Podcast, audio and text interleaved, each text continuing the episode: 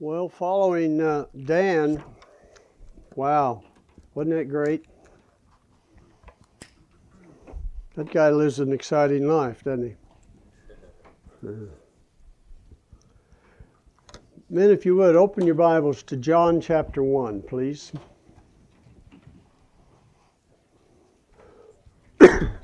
While you're going there, let me just say this morning we're going to consider some essential truths that we must embrace if we're going to be equipped to live a Jesus like life. The Apostle Peter, as he penned 2 Peter, tells us that he's anticipating his own personal death and he wanted to review some essentials of the faith. He said that you already know.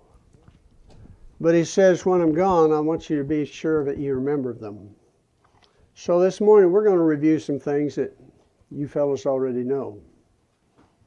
So if you're at John 1, chapter 1, I'm just going to read the verse, four verses. In the beginning was the Word, and the Word was with God, and the Word was God. He was in the beginning with God. All things came into being by him, and apart from him, nothing came into being that has come into being. In him was life, and the life was the light of men. And the light shines in the darkness, and the darkness did not comprehend him. Now let me go back and I'm going to read that again. Follow along if I, you will. And I'm going to replace every time that Jesus is referred to in these verses, I'm going to replace the name Jesus. Okay? In the beginning was Jesus, and Jesus was with God, and Jesus was God. Jesus was in the beginning with God. All things came into being by Jesus. And apart from Jesus, nothing came into being that has come into being. In Jesus was life and the life was the light of men. And the light shines in the darkness, and the darkness did not comprehend him.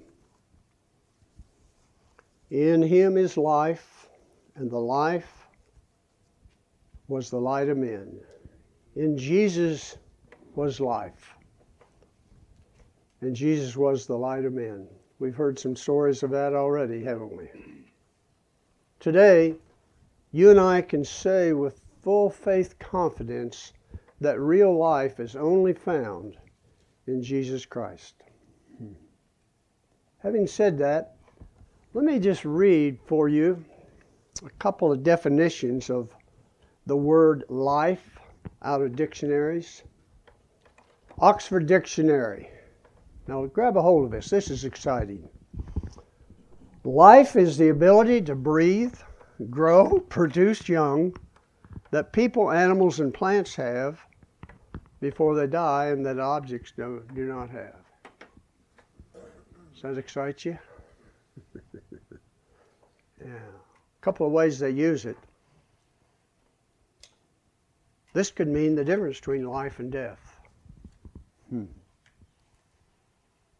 The body was cold and showed no signs of life. Hmm. Something missing there, isn't there? Cambridge Dictionary. Life is the period between death, birth and death, the experience of the state of being alive. How's that? Any substance in that? Life's too short to worry about money. Hmm. Unfortunately, accidents are part of life.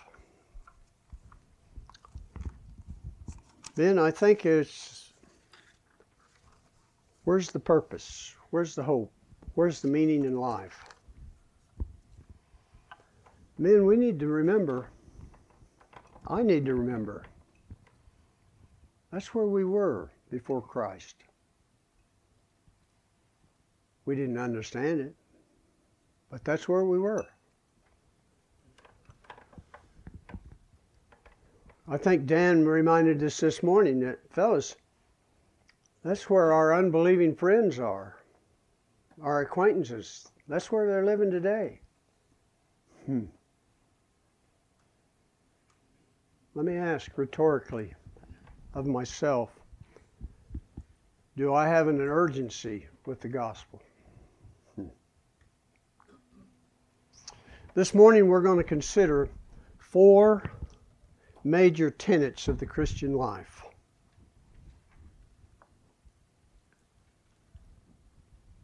Authority is the reality of life. Judgment is the core of life. Faith and fear are the means to life. And love is the goal of life. If I may, may I pray, please?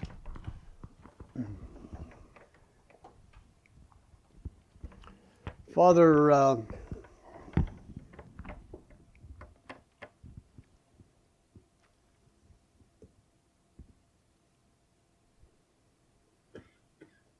unless you come and do what you want to do, uh, we're just going to waste our time. So please, please come.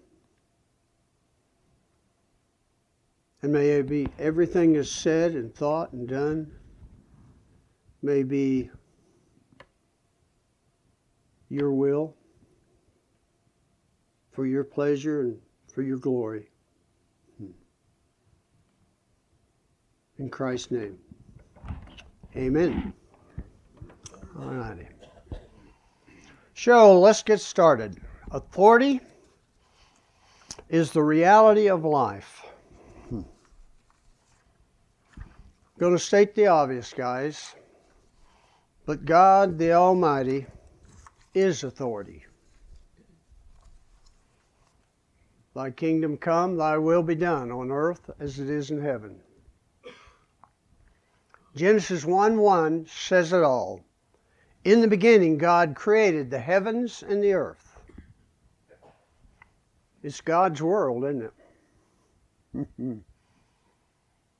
God has a template of authority for all of life. 1 Corinthians 11:3 says Christ is the head of every man. Man is the head of woman. and God is the head of Christ. Hmm. All authority is conferred from God. Let's remember that. All authority is conferred from God. Turn with me, if you would, to Romans chapter 13. We need to grab, particularly in our day and age, we need to grab a hold of this. It's probably a review, but Review never hurts. All right. Romans 13. Follow along. I'm going to read the first four verses. Let every person be in subjection to the governing authorities. There is no authority except from God. Do you hear what he said? There is no authority except from God, and those which exist are established by God. Huh. Even Mr. Putin? Hmm. All authority, hmm, no authority is except from God, and those which exist are established by God. Therefore, he who resists authority has opposed the ordinances of God, and they who oppose will receive condemnation upon themselves. For rulers are not a cause for fear for good behavior, but for evil. But do you want to have no fear of authority? Do what's good, and you will have praise from the same. All governments are established by God. Hmm. Let me give you some other examples where God has conferred authority.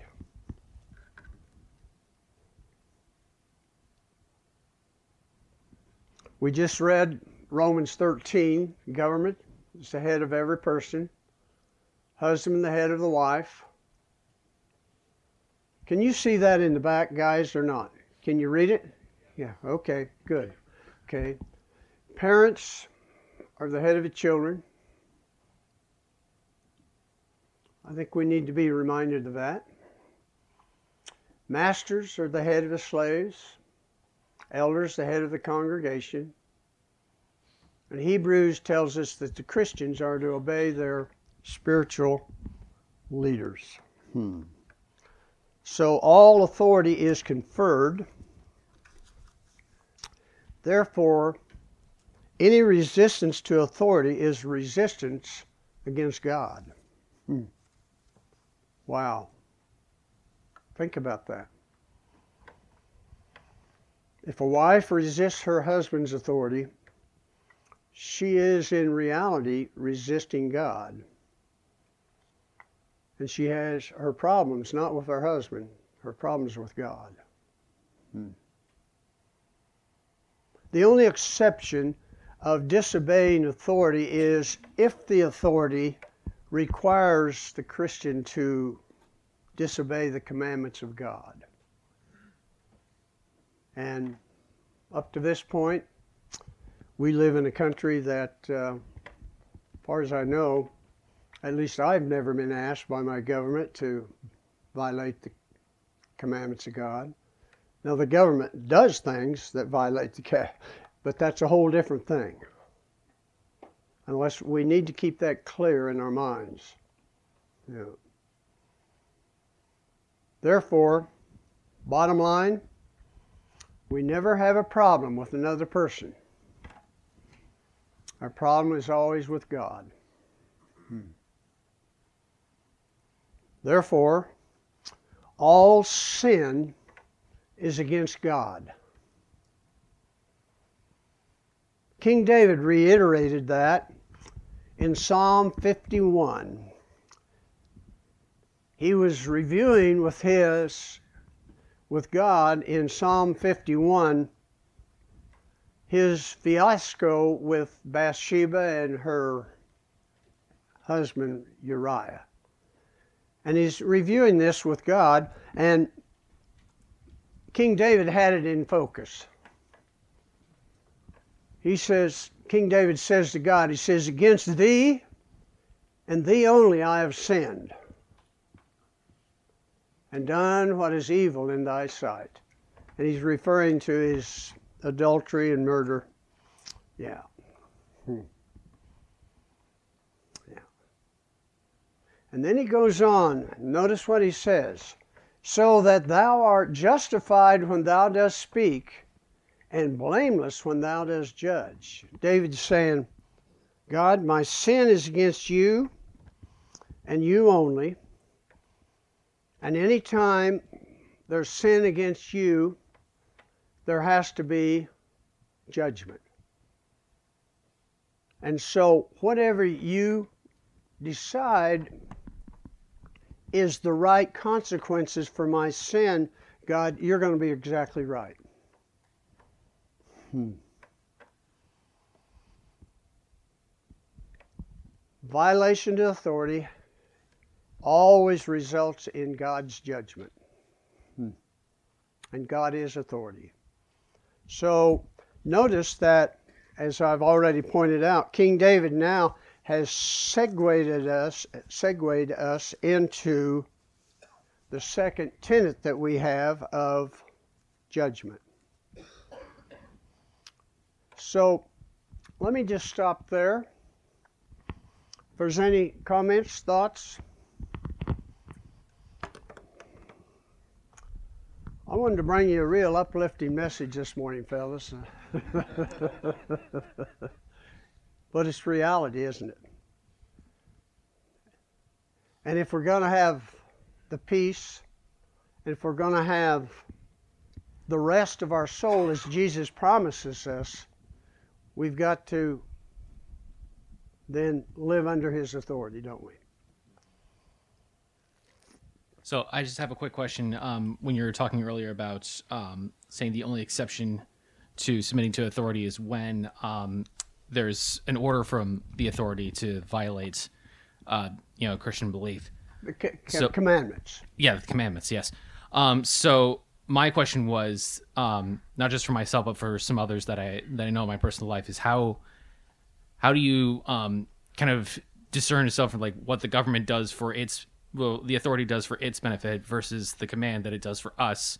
So like if I know you mentioned that you you made the comment that sometimes you know the authority doesn't always operate you know in viol- well the authority sometimes in violation of uh, God's commandments, but how do you how do you like discern between the the authority of doing the violation and then ordering us to do the violation if that makes any sense? Well, let me give you an example. Let's talk about abortion because that's that's a hot potato right now. The government says sanctions abortion in some sense in its laws, all right? But to my knowledge, it does not force, require anyone to have an abortion. So it doesn't require us to break the commandment. So so I obey the government. Even though see God set up the government to keep to keep uh, some kind of semblance of order in society. But he knew he knew that the government isn't going to be perfect, and you know why? Because there's a bunch of knotheads like us running it. In fact, I wish some of us us knotheads were in Washington and some of those guys were somewhere else. But that's a whole different story. Yeah. And so we don't we're never going to have perfect justice this side. There's only two places, fellas, you're going to find perfect justice. Only two places, perfect justice. One is at the cross, and the other one is at hell. Now take your pick. And anywhere else, I'll guarantee you, you're not going to have perfect justice. And so don't spend our time trying to find justice other than the cross. Because it's a waste of time and it's a it'll get you off focus for what God uh, Chris uh, Craig talked about last night, it'll get you off focus in terms of living out your purpose. Because then your faith will not be in, in the scriptures, your faith will be in your in your culture. What do I mean by that? You guys ever OD on news? yeah, come on, come on. And then what happens? Anxiety, fear, perplexed, anger. Yeah. Well, that's when your faith's in the in the culture. Yeah. Hmm. And so if we I don't know whether I answered your question or not. I try to just kind of go around in circles till you just give up and sit down.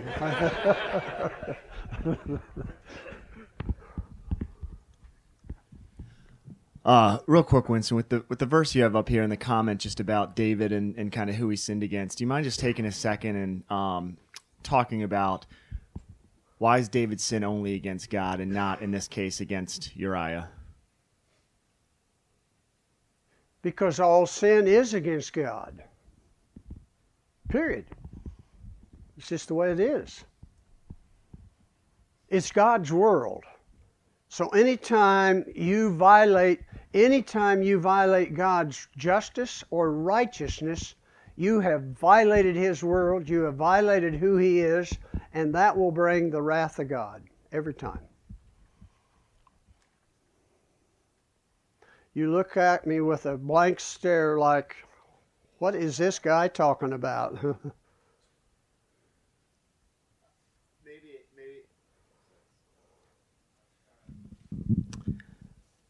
maybe uh, I, I could clarify a little bit. So, so we, we sinned against God. Um, I think a lot of people would look at the situation and say, well, he also he he wronged Uriah. Right. No, no question about it. No question about it. Yeah. So the so the difference is the, the the sin versus the wrong. David's talking specifically in this verse about who he sinned against, not who he wronged. Sure. Yeah. Okay. Yeah. Fair enough.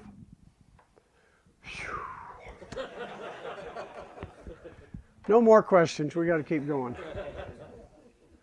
All right, the judgment is the core of life. See, I'm going to repeat myself here, but King David realized that authority and judgment are intrinsically related. Anytime God's authority is violated, his judgment is required. King Solomon, in the book of Ecclesiastes, came to the same conclusion as King David. The book of Ecclesiastes is a purview of all of life lived without God taking on an active part. Then at the very end of the book of Ecclesiastes, Solomon gives us a conclusion of how to live life.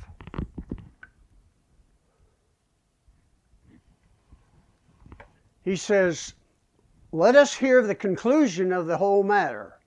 Fear God and keep his commandments, for this is the whole duty of man. For God shall bring every work into judgment with every secret thing, whether it is good or whether it's evil. Hmm. Solomon understood the, that's the bottom line. Anytime God's authority is violated, there is going to be judgment.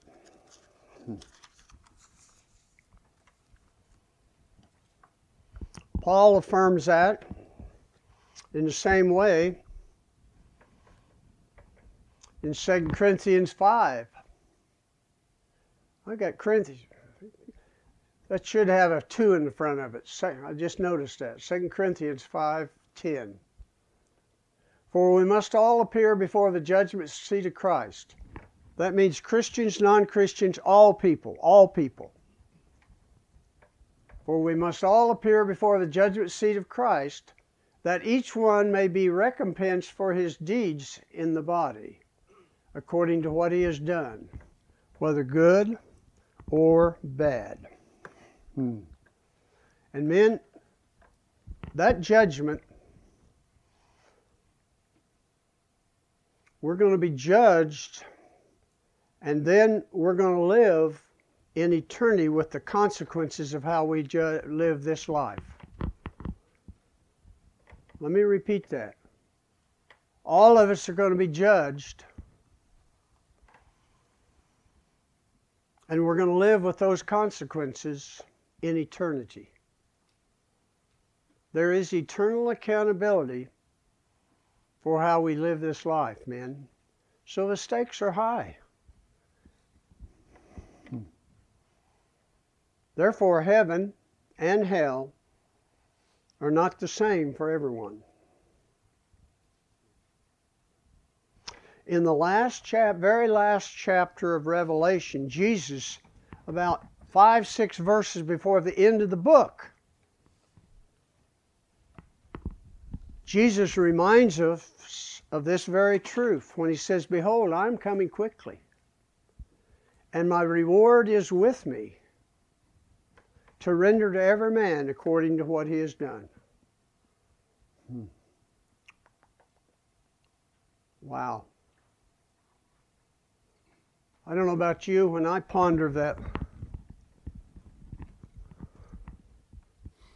I don't know what my eternity is going to look like in heaven, but uh, it's going to be influenced my heaven's going to be influenced by how I live this life. That makes me kind of perk up and want to maybe pay attention, huh? Yeah. Hmm. That's why I said we're going to be reviewing some things because the Bible is replete with that, with that truth. But uh, I don't hear it taught a lot, not taught enough, I think, because it really does. Uh,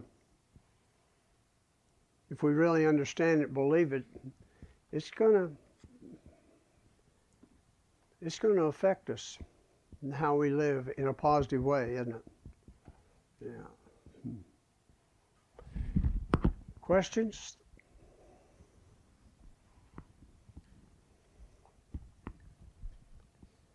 Come on, I, I was kidding about. If you have a question, come ahead, because Jerry's in the back, and I always refer to him. So i I've got my, my fallback. All right, okay. All right, let's go then. Let's talk about the third tenet that we talked about. Let's talk about how faith and fear are the means to true life. And remember, life is in Christ, okay? Faith and fear. Hmm. What is true life? Well, Jesus says in John 14, 6, I'm the way, the truth, and the life. And no man comes to the Father except by me. Hmm. John 10 10, Jesus says, I have come that you might have life and have it more abundantly. Jesus Christ is true life, and without Him, we read those definitions out of a dif- dictionary. There's, whew, not much to it. True life, just for maybe some of you, maybe maybe not. True life in Jesus Christ is found in putting our faith in the person of Him, Jesus Christ, and the gospel. Putting our faith in God through Christ means we surrender our will to His authority. We heard a testimony today, didn't we? right along those lines. Man will surrender his will to authority when he fears possible consequences of judgment. That's where fear comes in. For example, I know you guys can't relate to this, but I'm sorry, that's the one I picked. Man's driving down the speed, the freeway, he's driving way over the speed limit. And he sees a speed trap up above, up ahead of him. Tell me fear doesn't come affect him. And he hits the brakes, doesn't he? Yeah. Hmm. Fear motivates. There is no fear, there is no authority without fear. Hmm. Now remember, who's our authority? God. Let's talk about this a minute. God's authority, but without fear, there is no authority.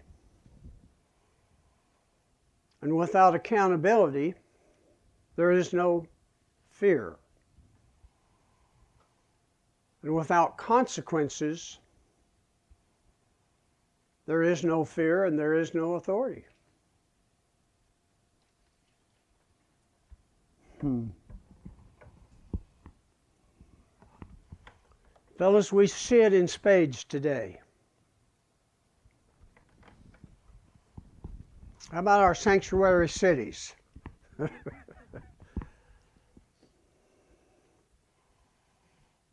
There's no authority, is there? Why? There's no fear because there's no there's no consequences. There's no accountability. They just they don't even let them out on cash bail. They just let them out. And guess what? There's no authority there. It's nothing but chaos, isn't it? You ever seen this much of wreckage? Huh. Men, it's the same way with us with God. Before we focus too much on that, let's let's look at our own lives. Do I really believe that God is love? Bible says God is love. 1 John 4. Bible also says God is wrath. Do you think that God is as wrathful as he is loving? That's who he is. So he's just as wrathful as he is loving, just depending upon what the occasion requires. Because we cannot violate the character of God and not and there not be consequences. If we violate his authority, then there's going to be judgment, wrath.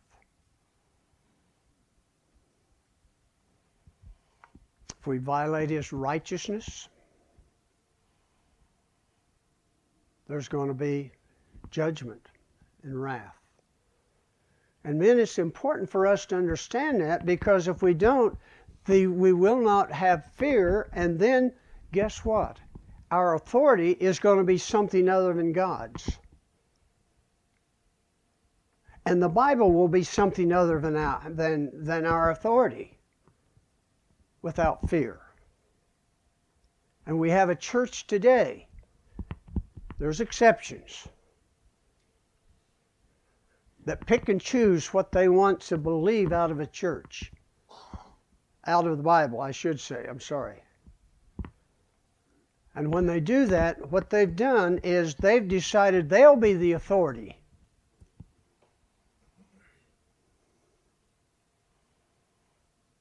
And that's no different than the, the guys in the sanctuary cities have decided they'll be the final authority. And so you have chaos. When's the last time you heard a sermon on hell or judgment? What I'm talking about. Have you ever heard one? Paul talks about one of the things he did is he says, I teach the whole counsel of God. What he meant was, I teach the love, the grace, and the mercy of God, and I teach the wrath, the judgment of God, the whole counsel. Hmm. Do you know there's something God can't do? Hebrews tells us he can't lie. Hmm. See, he cannot violate his own character. Isn't that amazing? But what we're talking about here is if we violate his, if we violate his character, then there's going to be then there's going to be accountability. And there's going to be consequences. Therefore, we better fear him and treat his authority properly so we can evade evade the accountability and the consequences. Hmm. See, a professing Christian that says he does not fear God is saying that his dominant faith or hope is in someone or something other than God. Do you hear me? A professing Christian that says he does not fear God is saying that his dominant faith or hope is in something or someone other than God. Because, men, hope, hope is an integral part of faith. Hebrews 11:1 says, "Faith is the assurance of things hoped for, the conviction of things not seen." So you cannot separate faith and hope hope determines what the faith is going to move toward. It determines the object of our faith. And you will always, all men will always fear in the direction of their hope or their faith. Let me illustrate it. Let's say we have a wealthy man and he hopes in his wealth. Now, you tell me what he fears. Sure, he does. He fears losing it, doesn't he? You'll always fear in the direction of your hope. So it's natural. It's natural for us if our hope, our faith is in God through Christ. And we hope because of the gain, don't we?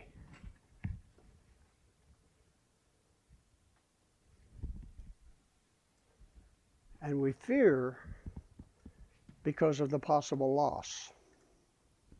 Hmm.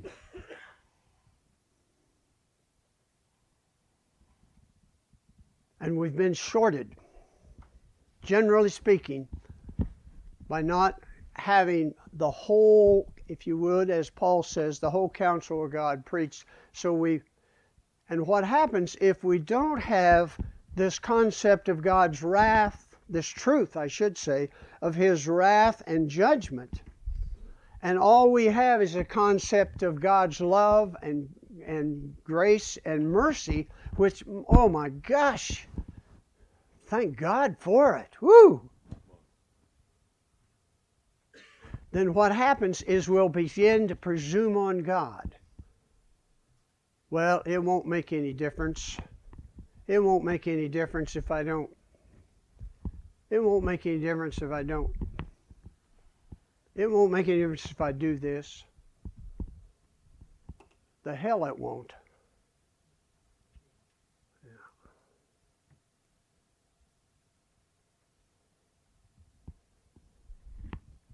Let me stop there. Let me just say, let me just in, in, in that part, and then we'll go to the, the finishing part.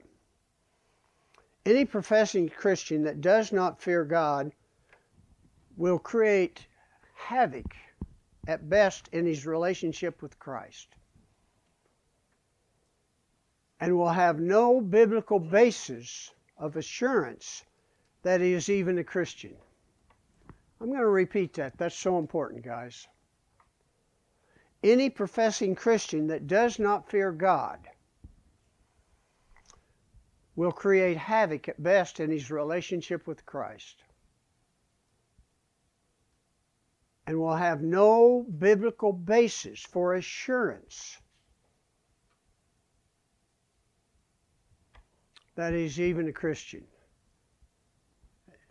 And I hope you fellas know that there is no certainty in faith. you cannot be certain you're a Christian. Now, God's very generous for the obedient that you can have assurance and the longer you walk with Him in, in, in obedience, that assurance maybe even feels like certainty. But it's very simple. Think about this faith is the assurance of things hoped for. What does hope deal with? Tell me. Future, doesn't it? You guys certain about the future? Faith is the assurance of things hoped for, the conviction of things not seen. Are you certain about things unseen? No. And all of us live by faith, don't we? The atheist lives by faith. God has created his world to where all men live by faith. It's just a matter of what you're going to put your faith in. Therefore, but if we don't understand the whole counsel of God, we'll begin to presume upon God. Hmm.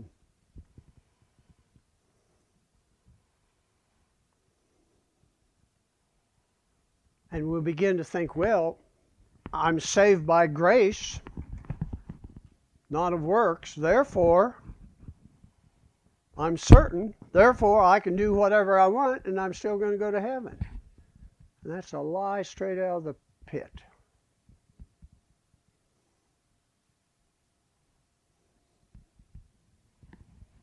Okay.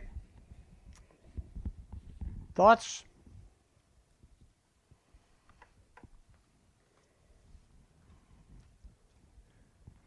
Well, I say this humbly, men, but I think I've done a good job of exercising my spiritual gift of ambiguity.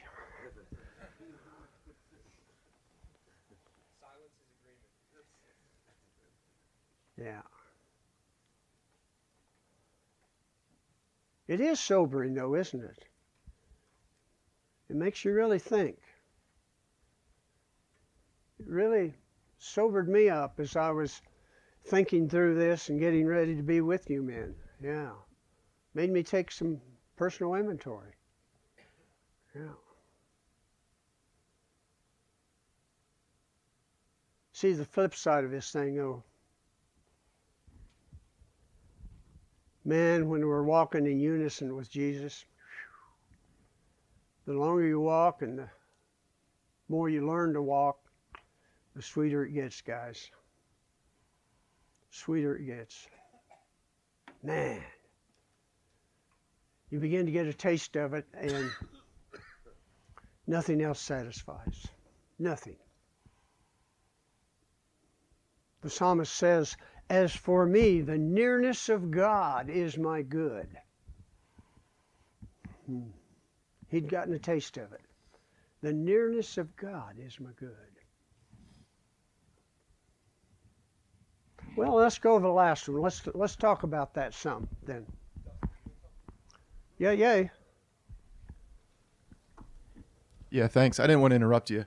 Um, so probably from being here over the last couple years, I have constantly lived in this tension of wanting to be obedient but not being legalistic, having grace and love for somebody who's being disobedient, um, and, and, and, and there's just this tension that exists. And I don't know, it's existed within me for years because I want to be obedient, but we know that legalism and putting pressure on people uh, will push them away. I don't know if you can speak to that tension of love and grace versus obedience and fear. It just feels like it's a tightrope, and, and and it just there's. I was asking myself the other day I was listening to John Eldredge, and he said, in your prayer time, confess to God what your biggest fear is, and then let God into that fear. And my biggest fear is, in the end, not pleasing Him and not hearing, well done, good and faithful servant. Or the scariest verse in Scripture is, depart from me, I never knew you. And living in this tension is tough. When you have loved ones that do whatever they want. I know. And, and I don't I don't know how to handle this. Stay there. Stay there for a minute. Well, first of all, let me just tell you, brother, and I don't know you, but you're just fine.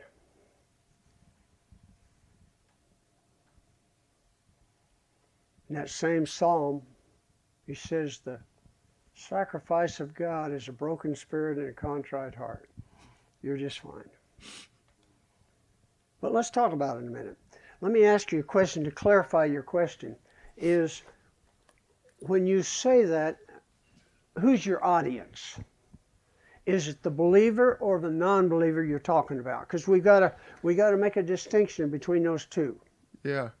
So put me on one trail or the other. It's uh, you know I don't I don't hold a non-believer accountable to the things of Scripture, but if somebody goes to church and and they're raising their hands on Sunday morning praising the Creator, and then doing what they want throughout the week in disobedience, it's uh, it's hard to okay. reconcile this. All right. So all right, you clarified one thing.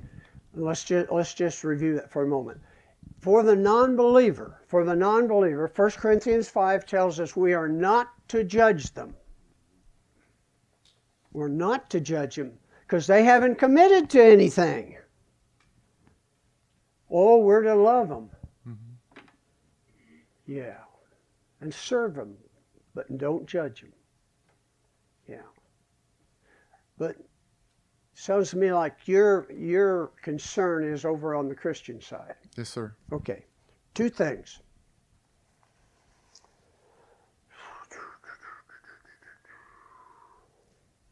If we've got brothers and sisters that we've got relationships with, okay? Some kind of relationship with. And they are in deliberate practicing sin. In other words, it's a lifestyle. Then the Bible's very clear.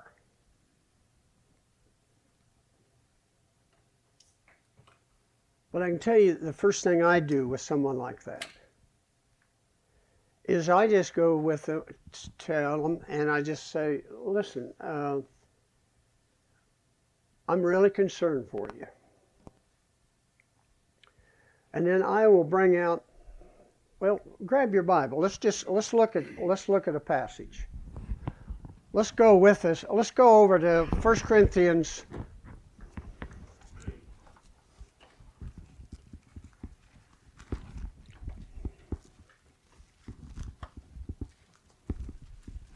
Let's see, that's New Testament, I think.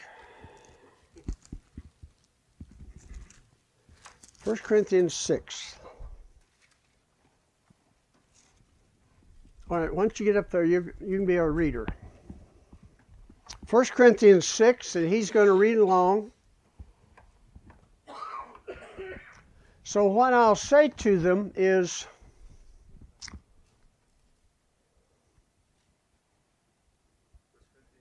6. Mm-hmm. All right. And what I'll say to them, listen, I've got some scripture I want to share with you because I'm really concerned for you. And so I will have them read the scripture. I won't read it, I'll have them. So why don't you start reading in verse 9? And why don't you read through 9 and 10? I'm gonna I'm gonna read this and then I have a, a question. That's fine. Yeah. You're gonna you can come. We'll come back to you any question you have. I appreciate it. Let's it. just read this for all of us. Um, so 1 Corinthians 6, 9. Uh, or do you not know that the unrighteous will not inherit the kingdom of God? Do not be deceived. No, hold on just a minute. Did you read that again? Yes, Did you sir. hear what he said, fellas? Yeah. Or do you not know that the unrighteous will not inherit the kingdom of God? Do not be deceived.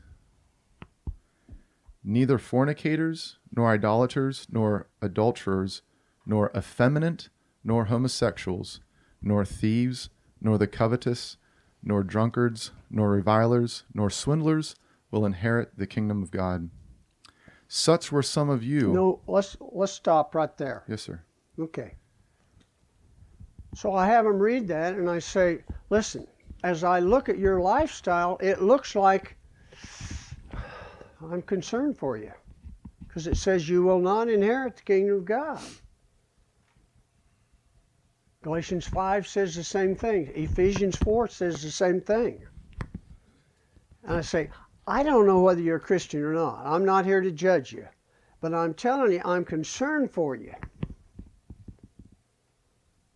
Because the Bible says if that's your practice, you're going to go to hell. And I leave it there. Now, if they continue on, then there's the whole instruction of church discipline in Matthew 18, and we won't go there. But that, that gives us three steps of where you go to a person first, and hopefully you verify that what you think is true, and then if they won't, you bring a couple, and then you, then you you have to break fellowship with them. But that, this is what I do first, hoping that that'll because they've probably never heard that. Yeah. Go ahead. What, what if you can't even open scripture with them? Maybe they've been hurt by personally hurt by my sin, and maybe they haven't been. But what if what if they don't even want to open up scripture with you? Well, then there's nothing you can do. yeah, There's nothing you can do. Jesus said. Jesus said when he when remember he sent out he sent out the he sent the guys out and he said go and be at peace with people and if you they won't be at peace with you knock the dust off your feet and go on. If people if you can't if people won't don't want to be helped then uh, you, you keep praying for them. You love them how you can, but you know, it's their call. Wh- What if it's a spouse? Now you're getting complicated. yeah.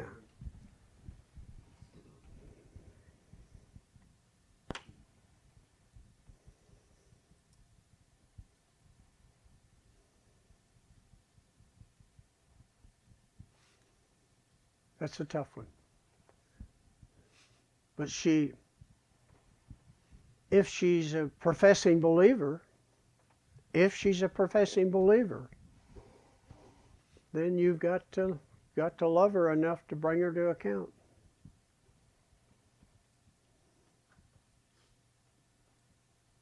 Thank you. I'm sorry, my brother. Really sorry.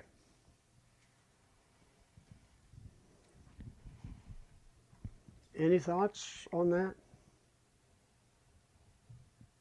Men, it's interesting that Paul in 1 Corinthians 5 says very clearly don't judge the non believer. But we judge those that are in the body because he says a little leaven, a little yeast will affect the whole loaf. And that's what's happened to our church. The church does just the opposite. They judge, they want to judge the non believer, which is self righteousness, and they refuse to judge within the body, and so the body has become polluted. Just the opposite.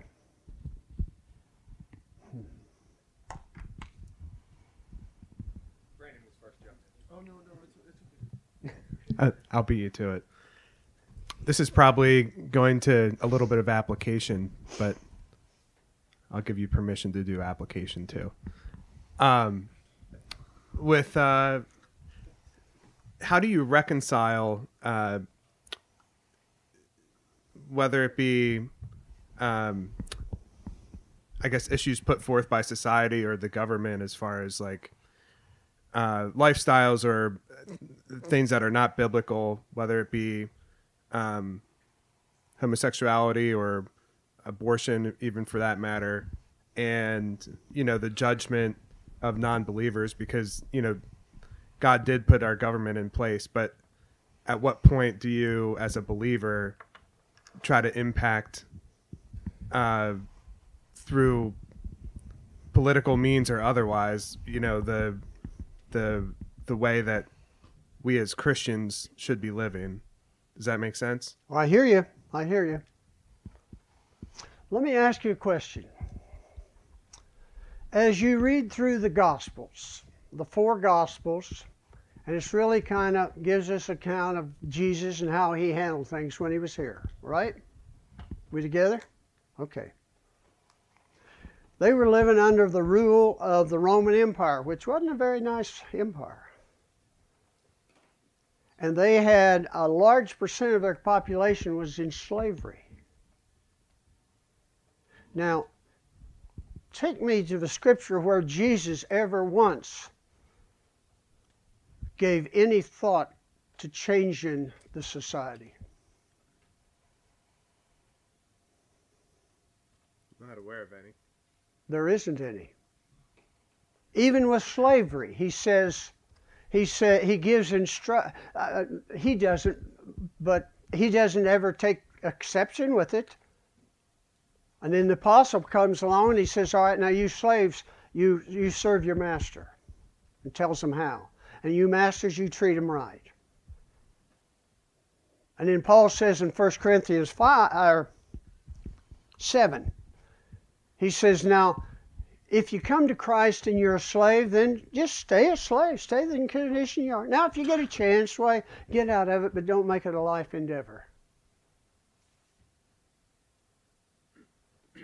Does that answer your question? I think so. Would you would you say it's misdirected when you know, uh, uh, you know, call it the the conservative right in politics is trying to, you know, uh, Well, let me ask dictate you, how uh, other people live when it might not even impact right, you or let, let- let me ask you this. I ask, I ask right up front.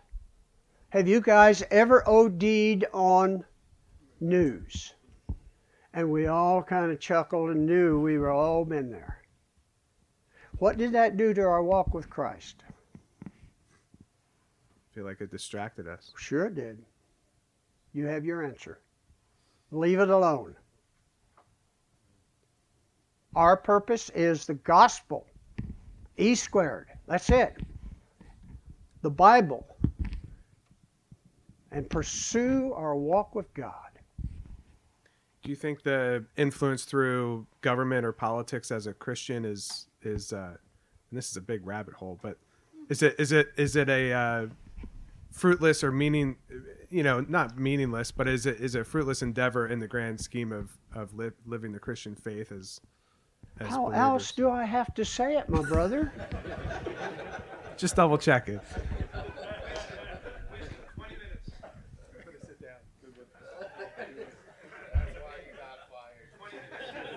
How much? 20 minutes. Are they Florida minutes or are they Pennsylvania minutes? Pennsylvania minutes, all right. I hope I didn't offend you then. Okay, all right. I probably ask the same question every year. Well, it's easy to get wrapped up in that thing emotionally. I grant you that. But guys, that's why we got to stay in the scriptures. We got to keep our prayer life healthy to keep it in focus. Because everything around us, if this is our focus, everything around us all day long, they're reaching up trying to change our lens. And guess what? They, they accomplish some of that every day.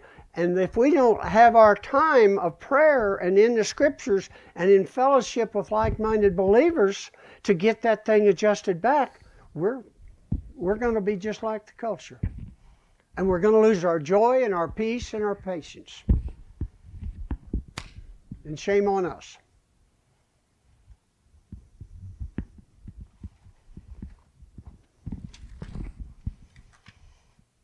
Twenty minutes, all right. I've never done anything in 20 minutes in my life. so. All right, let's go to the fourth tenet. Whew, we finally got around to love. Love is the goal of life. The apostle writes, the apostle Paul writes in 1 Timothy 1 5, he says, The goal of our instruction is love, with a pure heart, a good conscience, and sincere faith.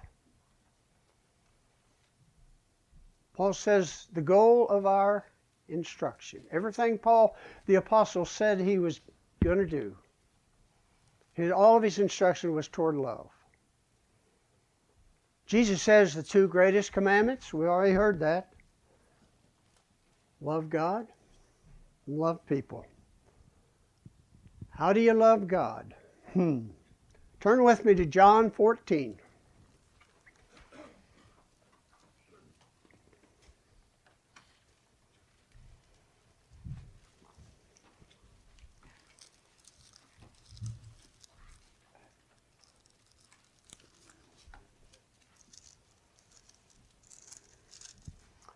All right, John 14, 21.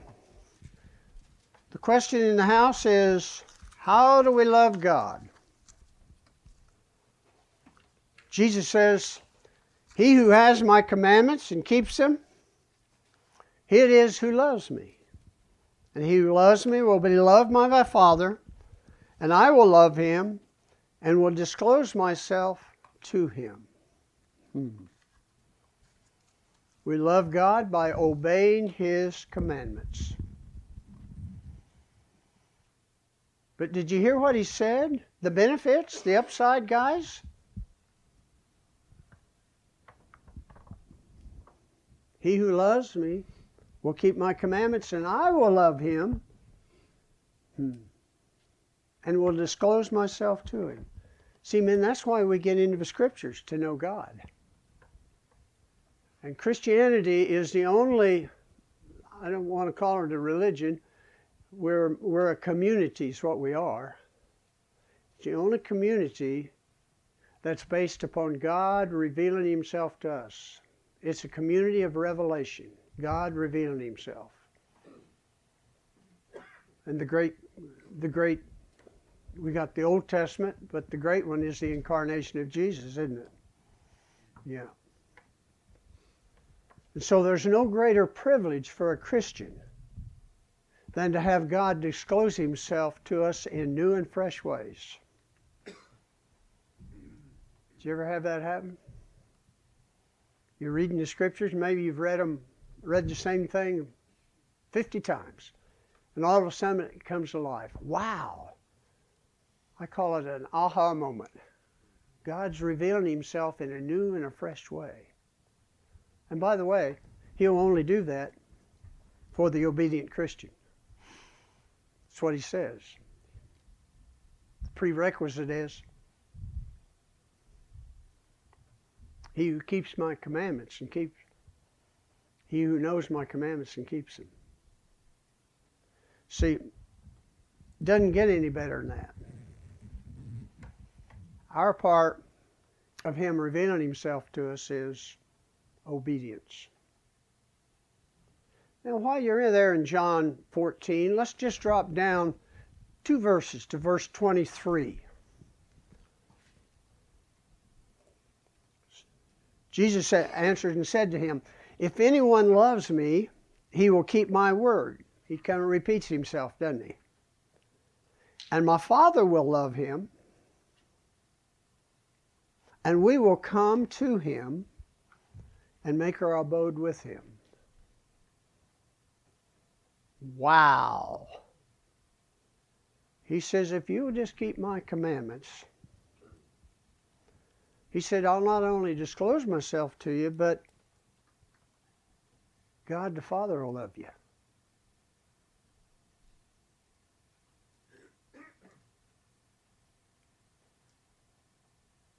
And the Father and I will come and we'll make our abode with you. We'll have that intimate relationship that your soul screams for. beyond your imagination. Paul, writing to the Ephesians, and in chapter 3, he has a prayer for the Ephesians. And he makes an interesting, the end of part of his end of his prayer, he makes an interesting part of his prayer. He says, he asks for the Ephesians, and of course he's asking for us too, that you may know the love of Christ.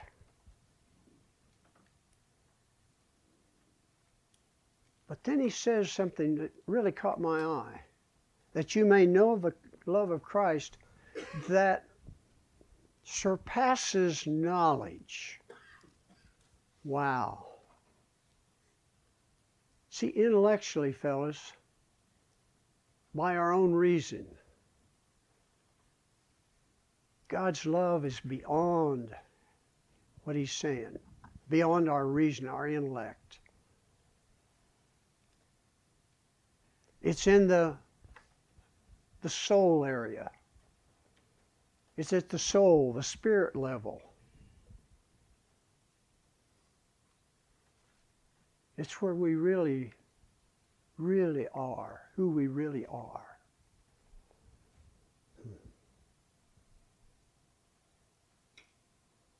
That you may know the love of Christ which surpasses knowledge that you may come to the fullness of God. Men, that's what God is after. He's wanting us, He's preparing us now for eternity to develop this intimacy with Him, this love relationship that is beyond our comprehension.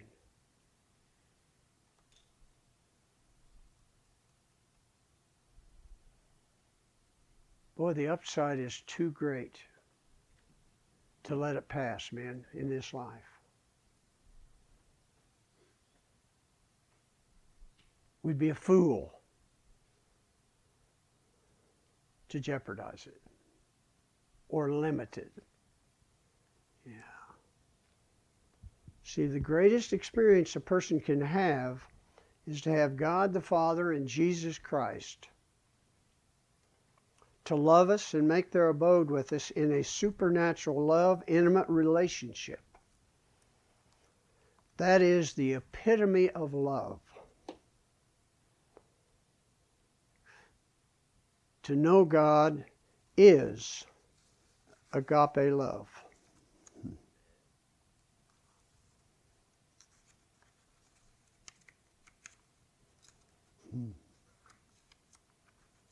Think about that a moment.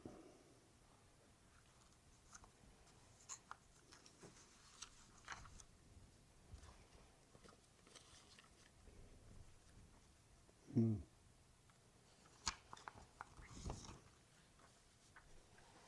Turn with me, if you would, to 2 Corinthians chapter 4.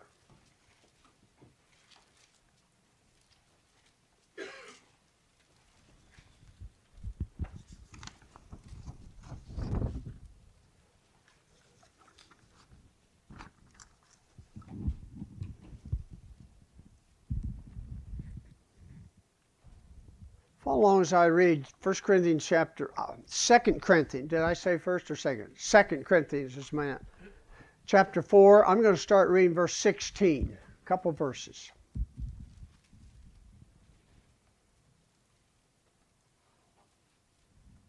Paul writes, Therefore we do not lose heart, though our outer man is decaying. Well, that's a true fact, isn't it? Listen to this though. Yet our inner man is being renewed day by day. That's what we're talking about here, fellas. For a momentary light affliction. Well, some of it doesn't seem so light, does it? For a momentary light affliction is producing for us an eternal weight of glory far beyond all comparison. In other words, we have no idea what God is doing, what He's doing within us, changing us permanently to Christ likeness. If we'll just follow Him, obey. See, the inner man, here he says, yet the inner man is being renewed day by day. The inner man is a man's soul his spirit, his soul of the Christian that is under control by the Holy Spirit.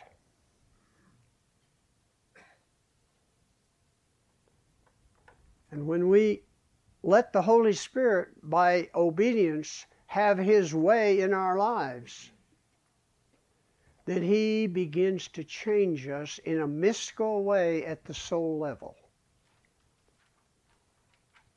Hmm. He says that the eternal weight of glory is happening with us. Is the Holy Spirit gradually weaving a mosaic of Christ likeness permanently on our soul, in our inner man? That's going to extend into eternity, fellas. See, Christ likeness is love. God is love, isn't He?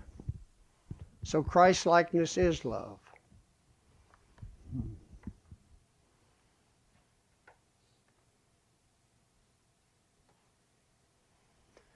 You're right there in 2 Corinthians. Let's go back to 2 Corinthians 3.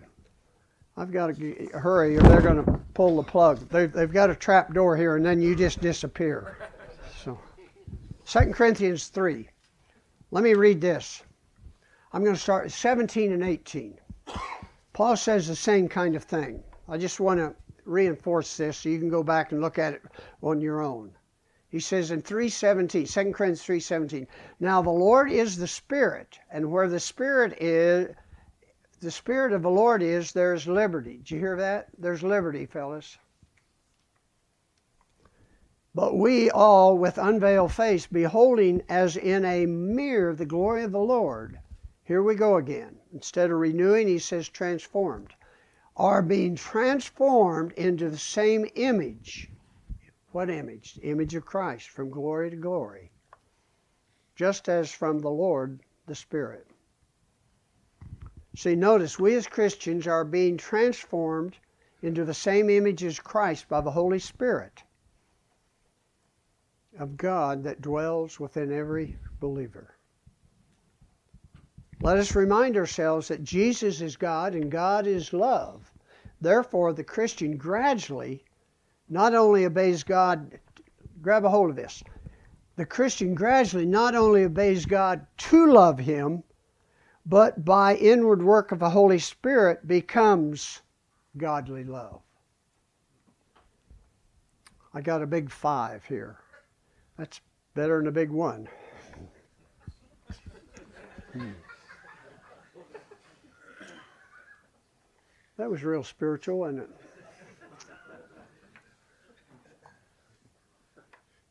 In order for the Holy Spirit to bring this transformation about in a Christian, there must be total surrender to the will of the Holy Spirit. Without total submission to the will of Jesus, the process is hindered. And men, the gravity of the eternal loss for the believer in eternity is beyond imagination. Hmm.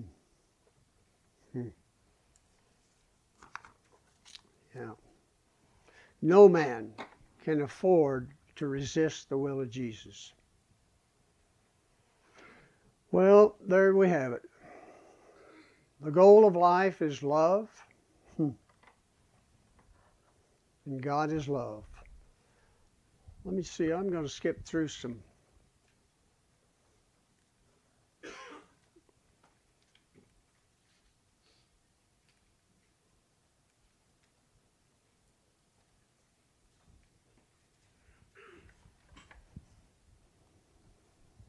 The goal of life is love. Jesus Christ is life. Jesus Christ is love. Jesus Christ is the life of love. Let me pray. Father,